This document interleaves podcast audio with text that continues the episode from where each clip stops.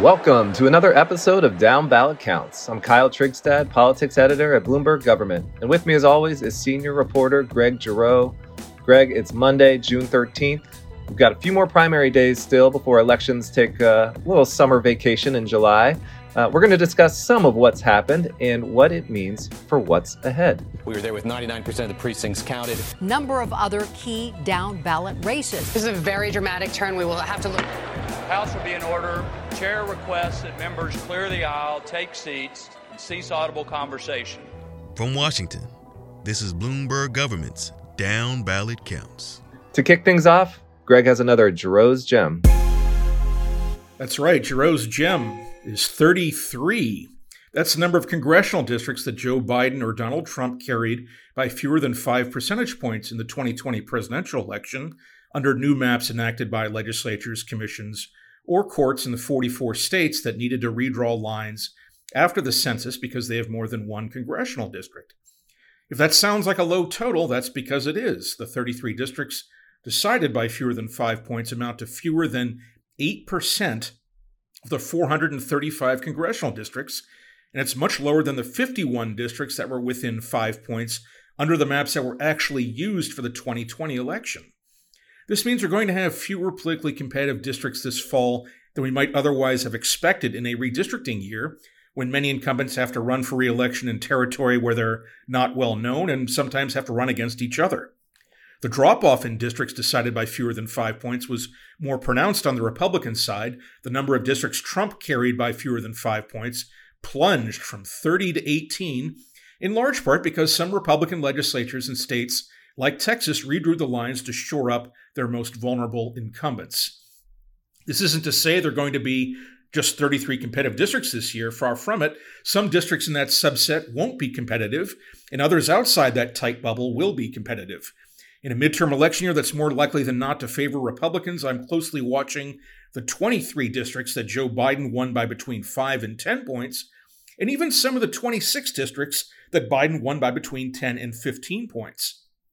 In most election years, Democrats wouldn't have to break much of a sweat to keep those in the party fold, but in this political environment, Kyle, Republicans are competing for many of them. And that's your Giroux's Gem 33. All right, up next, we're talking midterms and maybe a little 2024. This is Bloomberg Government's Down Ballot Counts. 20 states have held primaries so far, starting with Texas on March 1st, and most recently in California and several other states on June 7th. There's a few more tomorrow. All right, Greg, I want to take your temperature here. What is more likely as of June 13th? Uh, Democrats hold the Senate or Republicans pick up 25 seats in the House? Well, that's a very good question, Kyle. And um, can you ask me in about five months, November the 13th instead of June the 13th? I'll have a much a better answer for you. But in all seriousness, you know, I think you know Republicans gaining 25 seats in the House is uh, a very real possibility, at least as of today. Um, there are just so many districts where, um, as I mentioned in Giroux's Gem, where uh, Democrats or Joe Biden won by you know fewer than 15 points that are really much on the table uh, for Republicans. Um, and yes, the Senate is 50-50, and there are you know some competitive states where Republicans are defending Senate seats. You know, Wisconsin and Pennsylvania, for example. Um, I would still rate the Republicans uh, probably the, the, at least a slight favorite to win control of the Senate this year, and certainly they're a strong favorite to win the House. The big uh, question, I think, Kyle, in the House is: Is it going to be a, a good night for Republicans or a great night? 25 seats does seem like a lot, and there is kind of an upper bound, I think, uh, or ceiling for Republicans, in part because they actually came really close to winning the majority last time. And there isn't a huge number of competitive seats, but you know, um, I'm not sure which one's more likely today, uh, but uh, certainly Republicans gaining 25 seats is not outside the realm of possibility. Yeah, and you know, I wonder on the Senate side. My thinking is this is not a bad map for Democrats they are, you know, they're defending seats in traditionally Republican states like Arizona and Georgia, but you know what's going on in Arizona on the Republican primary over there, um, and in Georgia they just got Herschel Walker, who I promise you Democrats have uh, more dirt uh, from his background that they have not released yet, and they're waiting uh, to bring it out at the right time. And Raphael Warnock has been running pretty good campaign. Uh, you know, Mark Kelly is no slouch either. You just look at his fundraising. Um, so anyway, I think Democrats have a, a very serious shot to hold the Senate, uh, which is unusual, though not unprecedented, uh, in a wave year for the other party. Uh, it, it, has happened. Uh, look at 2018. Republicans picked up a seat or two as Democrats won 40 House seats. So should be interesting. I don't know which one's more likely either. Um, but I bet Republicans picking up 25 seats has a slight edge right now. All right, I want to talk about some of the issues, the reasons why Democrats are in this position. Um, Democratic strategists I talk to say inflation, consumer prices, gas prices are issues one through 10, basically, on voters' minds. Um, and you know that's that's just really it's it's how uh, voters are looking at Joe Biden. It's through that prism, um, and that's why his approval rating, as of last week, last time I checked, Real Clear Politics was like thirty nine percent, um, just historically bad, and, and, not a good sign for Democrats. Um, I think the question for Democrats is how much some of these uh, other issues that are kind of on the margins, like guns, abortion, January 6th, these are things that are cropping up right now how much do those serve as motivators for Democrats base to turn out? That's always their issue in the midterm. Yeah, that's the big question. I mean, we are uh, kind of expecting a ruling from the U.S. Supreme Court uh, on uh, Roe v. Wade. And of course, that leaked draft opinion that came out a couple of months ago garnered widespread attention. And to what extent will that uh, motivate Democratic voters? It could motivate some Republican voters, even because they, you know, a lot of Republicans want to see Roe v. Wade overturned because they can parlay that into, you know, passing anti-abortion measures in the states. Certainly, there are a lot of Democrats who. Um, you know, most Democrats uh, want to see uh, Roe v. Wade uh, upheld. They don't want to see it uh, overturned. But the big question is, you know, for how many uh, voters kind of sitting on the sidelines will this be kind of the issue that kind of gets them off the sidelines and, and voting on it? How many single issue uh, abortion voters are there really out there? Like who would who would uh, vote in the election who otherwise wouldn't? I think that's a that's a big question. Um, you know, public safety is going to be a big issue, and that encompasses a lot of issues, including but not limited to you know guns and gun safety. But to get back to what you originally said, Kyle, you know, inflation and uh, high prices, high gas prices, and food prices, they're just, they're very real. They're very visceral to people. Something that, you know, something just about everybody has to, uh, you know, so many people buy gasoline for their cars. Everybody has to eat. Uh, high housing costs, high rent. Everybody has to live somewhere. And uh, those I just think are much more real and visceral issues to voters than some others. Yeah, and I think they're also more persuasive. Like they have a better chance of changing someone's vote from D to R than I think guns, abortion, and January 6th. I feel like people are so dug in on those issues. Um, those are more likely to bump turnout than change someone's mind. All right, let's go to Trump because I think that's another big storyline in in these primaries. You know, speaking of January 6th, his his legacy is um, is in, let's call it a rough patch right now, his presidential leg- legacy uh, during these hearings. Uh, there's another one uh, happening uh, this morning uh, as we're recording. Um, but his, I think his potential 2024 comeback bid is is keeping his influence over the party pretty locked in. Uh, his endorsement record isn't perfect this year, and it's clear he cares about this because he's now backed both candidates uh, in the Alabama Senate runoff uh, that's tomorrow.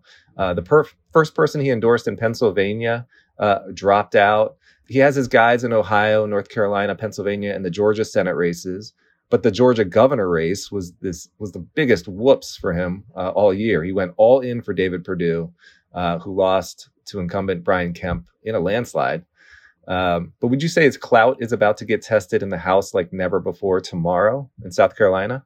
Yeah, I agree. I think the big test for uh, Trump comes uh, tomorrow in South Carolina, where he's backing uh, two uh, challengers to Republican incumbents uh, Nancy Mace in the first district and Tom Rice in the seventh district. Tom Rice is one of the 10 Republicans who voted to impeach Trump over uh, the ex president's role in the January 6, 2021 attack on the Capitol.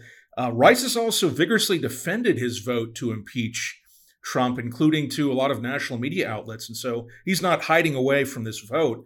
And of the six House Republicans uh, who voted to impeach Trump who are running for reelection, Rice is really uh, the first one to face the primary voters in a race where Trump has clearly intervened. Trump really didn't do much in a race last week in California where Congressman David Valadao, who had voted to impeach Trump, uh, you know went uh, got through the primary. It looks like, and uh, albeit unimpressively.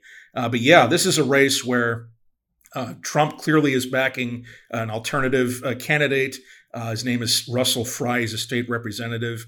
And yeah, this is a real test for Trump. I think you know his, as you mentioned, his record is uneven with endorsements.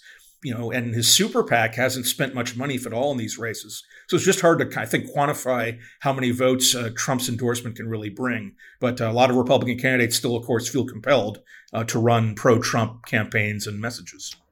So he's also endorsed in member versus member races. We have six total this year. And so far, the more moderate one lost. That was, we've had two so far, and the more moderate one lost. What's that mean for Illinois coming up in a couple weeks, where we have two member versus member races? Yeah, that's right. We have two in uh, Illinois on June the 28th. We have a Democratic primary and a Republican primary.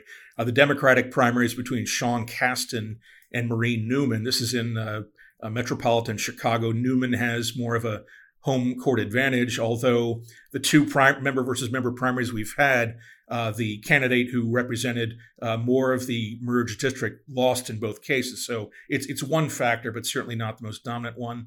Then you've got the Republican primary where um, Trump has intervened to back Congresswoman Mary Miller over the more senior uh, Republican Rodney Davis. And uh, that district, Miller has about 31% of the population, Davis about 28%, so kind of a wash there. But that'll be a test of uh, Trump's uh, influence there. And Mary Miller has touted Trump's endorsement uh, as she seeks to defeat her more senior colleague, Rodney Davis.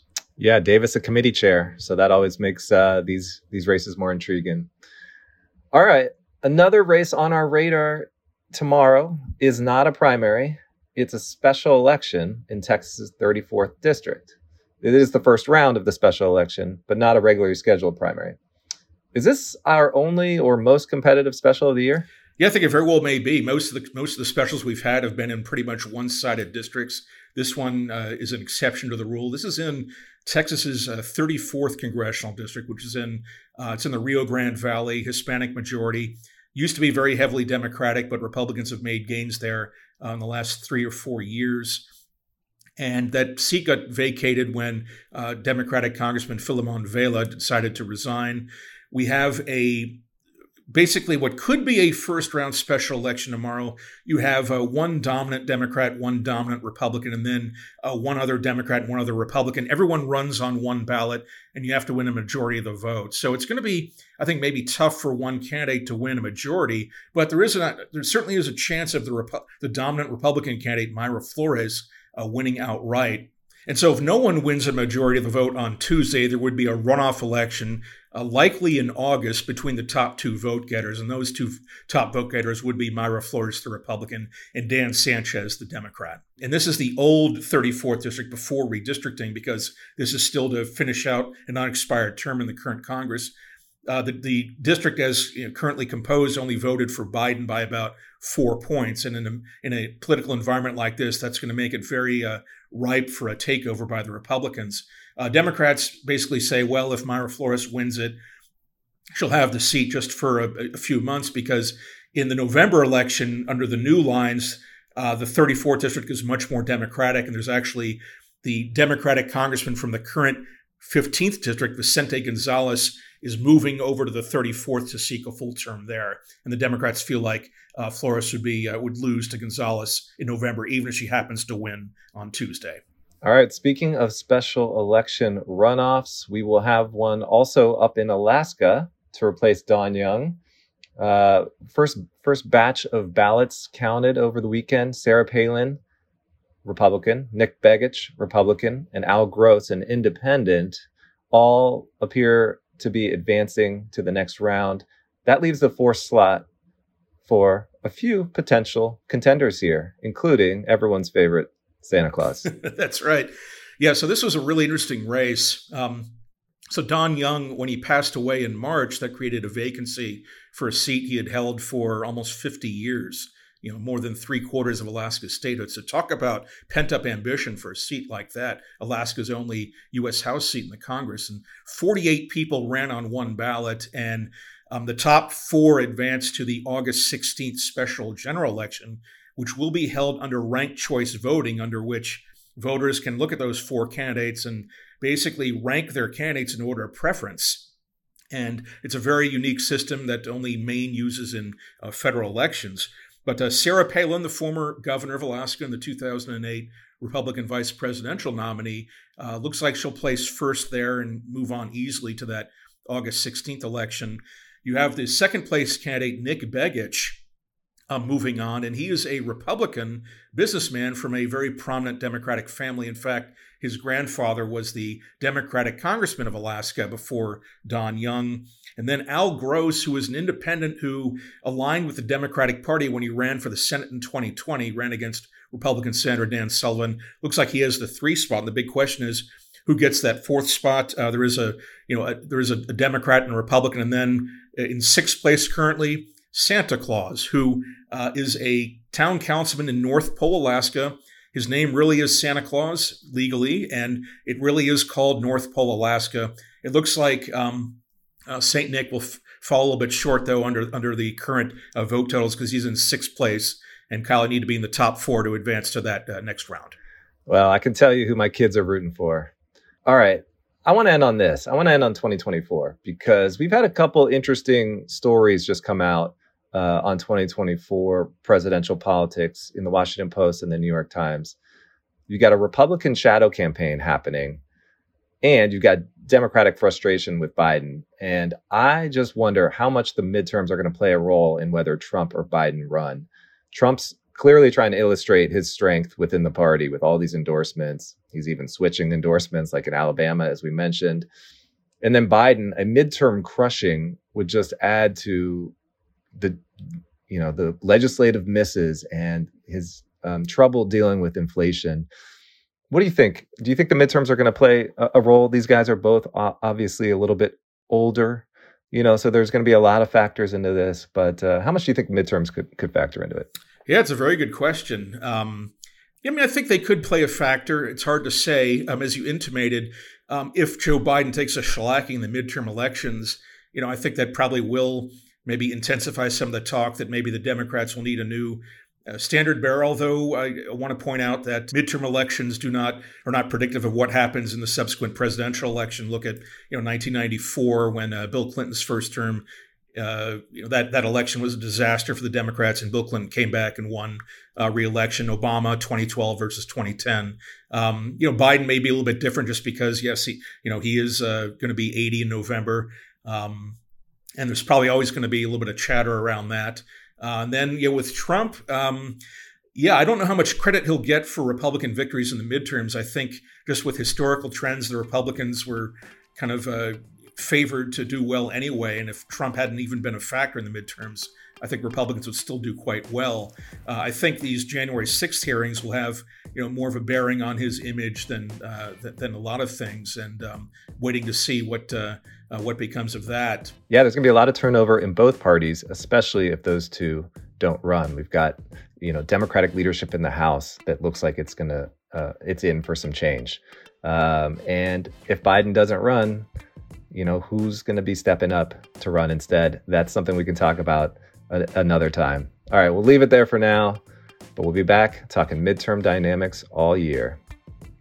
I'll note here that Michael Bloomberg, the majority owner of Bloomberg Government's parent company, sought the Democratic presidential nomination in 2020 before endorsing Joe Biden. Down Ballot Counts was produced by David Schultz. You can follow us on Twitter at Kyle Trygstad and at Greg Giroux, and be sure to check out all the great politics coverage on Bloomberg Government's website, about.bgov.com. Talk to you soon.